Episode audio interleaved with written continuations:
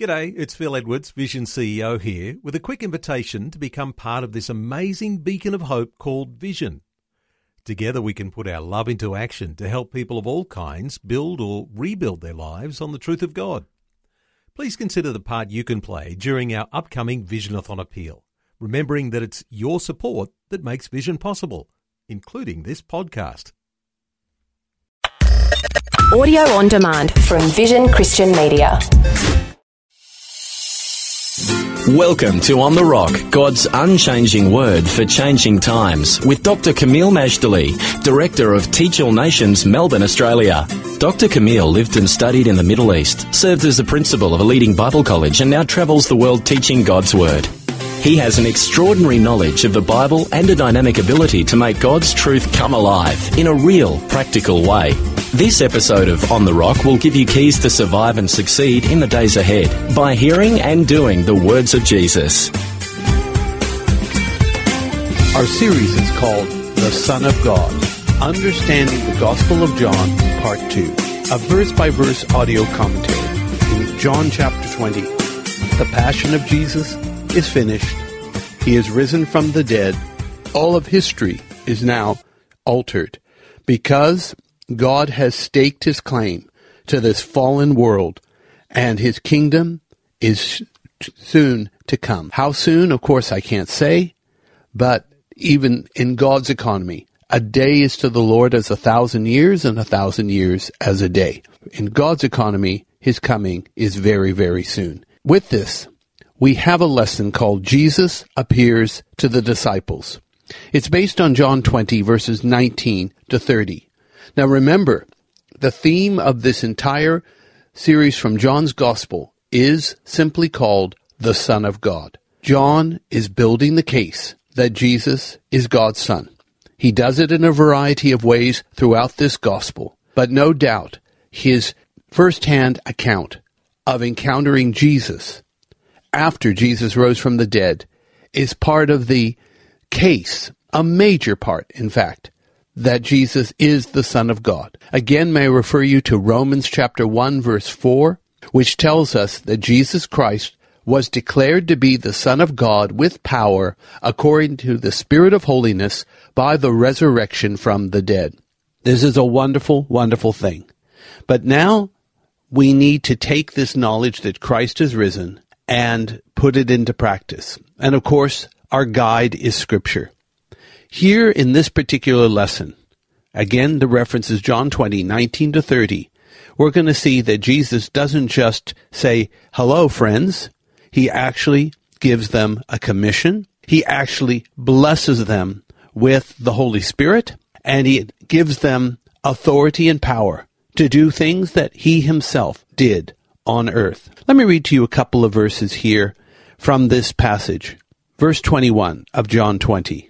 Then said Jesus to them again, Peace be unto you. As my Father hath sent me, even so send I you. And when he had said this, he breathed on them, and saith unto them, Receive ye the Holy Ghost. Boy, there's a lot that's happened in just two verses. First of all, you have Jesus appearing. Now that in itself is both wonderful, but it's overwhelming because even though he told them repeatedly, I'm talking about his disciples, after three days, I will rise from the dead. And of course, Jesus, being a person of his word, he kept that promise. He did rise. But it's still hard to process since rising from the dead is not an everyday occurrence. Oh yes, they witnessed it with the widow's son at Nain. And they witnessed it with the raising of Lazarus. But still, it is so hard to comprehend that someone who is well and truly dead, having died a most horrific death, would be up and about after three days. So therefore, they were still unprepared or not fully prepared for their encounter with the Lord. Then he gives them this wonderful greeting, peace be unto you. Remember in John 14, I believe it's verse 27, he says, Peace I leave with you. My peace I give unto you. Not as the world gives, give I unto you. Let not your heart be troubled, neither let it be afraid. So Jesus is more than willing to give us his peace. but it has to be according to his terms, timing, and territory.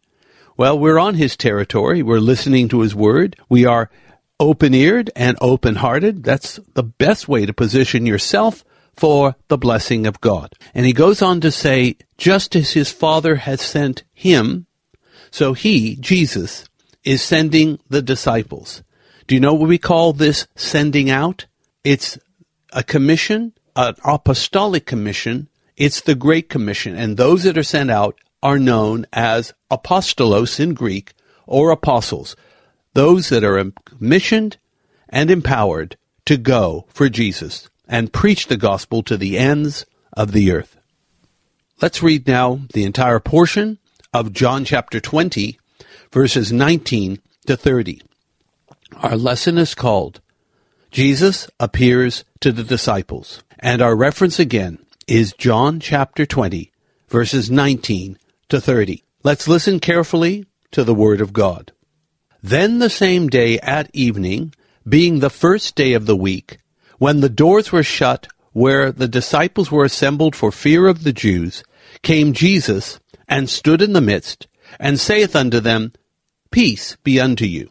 And when he had so said, he showed unto them his hands and his side. Then were the disciples glad when they saw the Lord. Then said Jesus to them again, Peace be unto you. As my Father hath sent me, even so send I you. And when he had said this, he breathed on them, and saith unto them, Receive ye the Holy Ghost. Whosoever sins ye remit, they are remitted unto them. And whosoever sins ye retain, they are retained. But Thomas, one of the twelve, called Didymus, was not with them when Jesus came. The other disciples therefore said unto him, We have seen the Lord. But he said unto them, Except I shall see in his hands the print of the nails, and put my finger into the print of the nails, and thrust my hand into his side, I will not believe. Our reading is from John chapter 20, verses 19 to 30, and our lesson is called Jesus Appears to the Disciples. What a wonderful appearance that was indeed, and may we all open our hearts for a fresh encounter with the risen Christ. Not only did he rise from the dead, he's never going to die again. Death has no dominion over him. All things are under his feet, and that includes death itself. And because we are part of his body, all things are under our feet as well. All right, let's begin with the beginning. John chapter 20, verse 19. We now enter into the wonderful appearance of Jesus before his followers after the resurrection. The passion is over, redemption has been completed, all things, including death, are now conquered by Jesus. Until now, the risen Christ appeared in a selected and limited manner. The first person to see him after the resurrection was Mary Magdalene, from whom Jesus cast out seven devils. As pointed out in a previous lesson, Jesus first revealed himself as Messiah to a Samaritan woman, the woman at the well, John chapter 4. Now he appears in his resurrected body to another woman, his faithful follower, Mary. At this point, Peter and John went to the tomb, found the stone rolled away, and the body missing. But the grave clothes were still there. How bizarre. now, on this same resurrection day, which is Sunday evening, the disciples were assembled in a place. It says the doors were shut, but we believe they weren't just shut, they were locked. And it uses the phrase, fear of the Jews. This phrase is used four times in the Bible. In the book of Esther, once, Esther 8:17, and three times in John's Gospel. Here, and in John 7:13 and John 19:38. Except for the first reference in Esther, the ones from John are actually in the negative. In Proverbs 29, verse 25, it warns us that the fear of man, be they Jew or Gentile, brings the snare, but the person who trusts in the Lord will be kept safe. So please don't misunderstand this phrase or use it as an excuse to discriminate against Jewish people. That's not our intent. And remember, the Savior and the apostles were also Jewish people. They're all one big family. So there is a context we need to get into all this because the early church comprised of 100% Jews until the Gentiles started coming in, which was always God's plan to begin with. So let's all keep it the way God would have us to understand. Besides, no matter what, we're called to show love to all people, regardless of race and national origin. Any case, in light of the traumatic events of the last few days and hearing what Jesus had to endure at the Sanhedrin, at the Antonia fortress with Pilate, at Golgotha itself, it was understandable that the surviving disciples, because, of course, Judas Iscariot was long gone, wanted to remain under the radar. Despite the precautions, including the closed slash locked door, Jesus makes an unexpected, unannounced appearance in the room. Then, to his startled followers, he says these words, Peace be unto you. It is a welcome message, a confirmation that the Prince of Peace has indeed risen from the dead, as he had promised. Nevertheless, despite the promise and confirmation, the disciples still dither in doubt, especially Thomas, who was not present on that occasion. We don't know where he was. In a sense, they should have all been together because these are Galileans. They are not native residents of Jerusalem which I believe is where this appearance occurred. Then we have something else the hands and the side. John 20, verse 20. Just to make sure that the, his followers knew it was him, very much alive, Jesus then shows them his wounded hands and his side that was pierced. Once they viewed these things, it says the disciples were glad when they saw the Lord, as they should be, as we all should be. And then peace comes again. John 20, 21. To enforce the point, the Lord says, Peace be unto you. As my Father has sent me, I also send you. Not only is God's peace necessary for our complete well-being, it is part of our inheritance in Christ.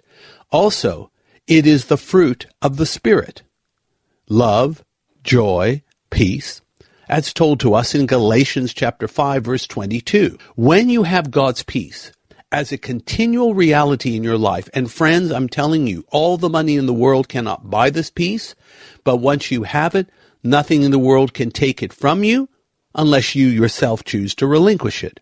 It is the one, most wonderful therapy mentally, emotionally, physically, spiritually, and eternally to have the peace of God in your life. And it's freely given by the Prince of Peace himself. You can face any situation in life and come out on top when you receive God's peace. The Lord speaks about sending them just as the Father has sent him. In other words, these disciples will well and truly become apostles, those commissioned, empowered, and dispatched by God for the extension of his kingdom. Again, that word apostle or apostolos means sent forth by God with power. Then Jesus makes another remarkable statement. In John 20, verse 22, receive the Holy Spirit. Just as the disciples received the risen Christ, well, I guess they received him. He came not necessarily invited, but he was there. And of course, they were glad to see him. So now it is time to receive the third person in the Godhead, and that is the Holy Spirit.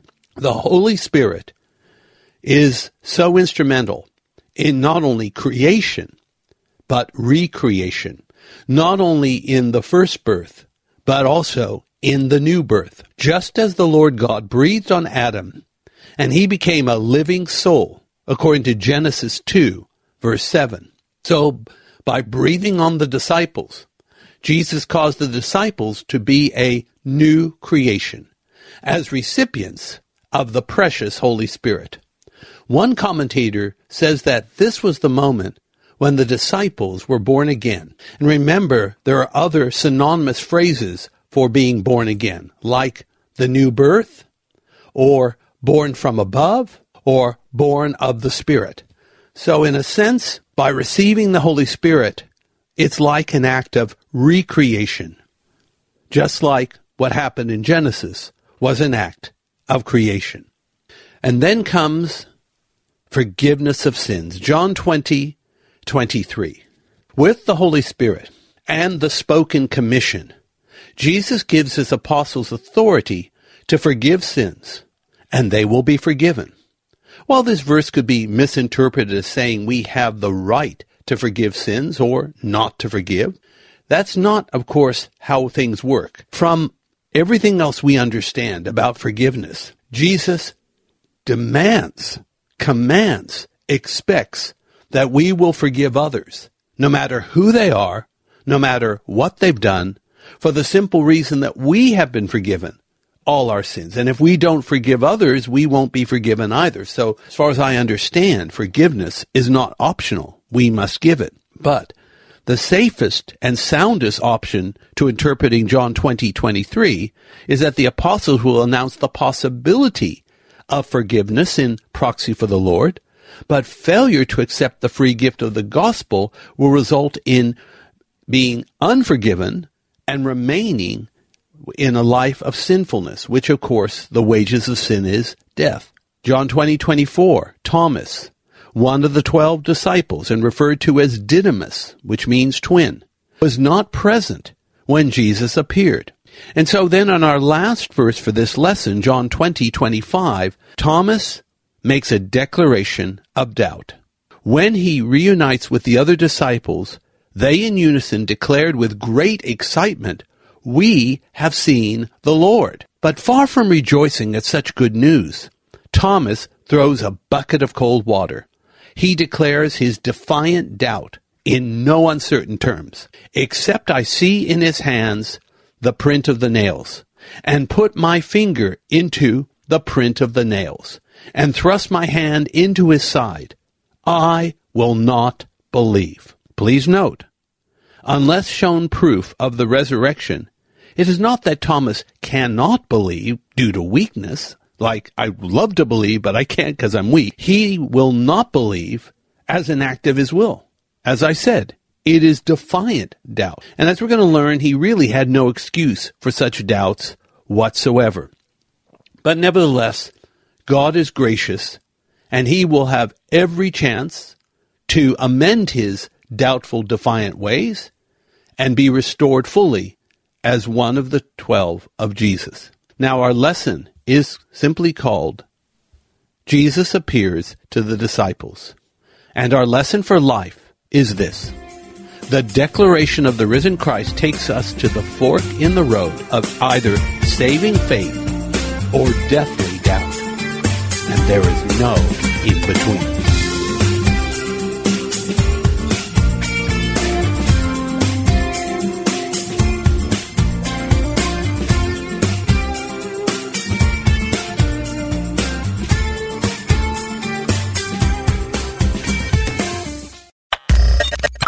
For taking time to listen to this audio on demand from Vision Christian Media. To find out more about us, go to vision.org.au.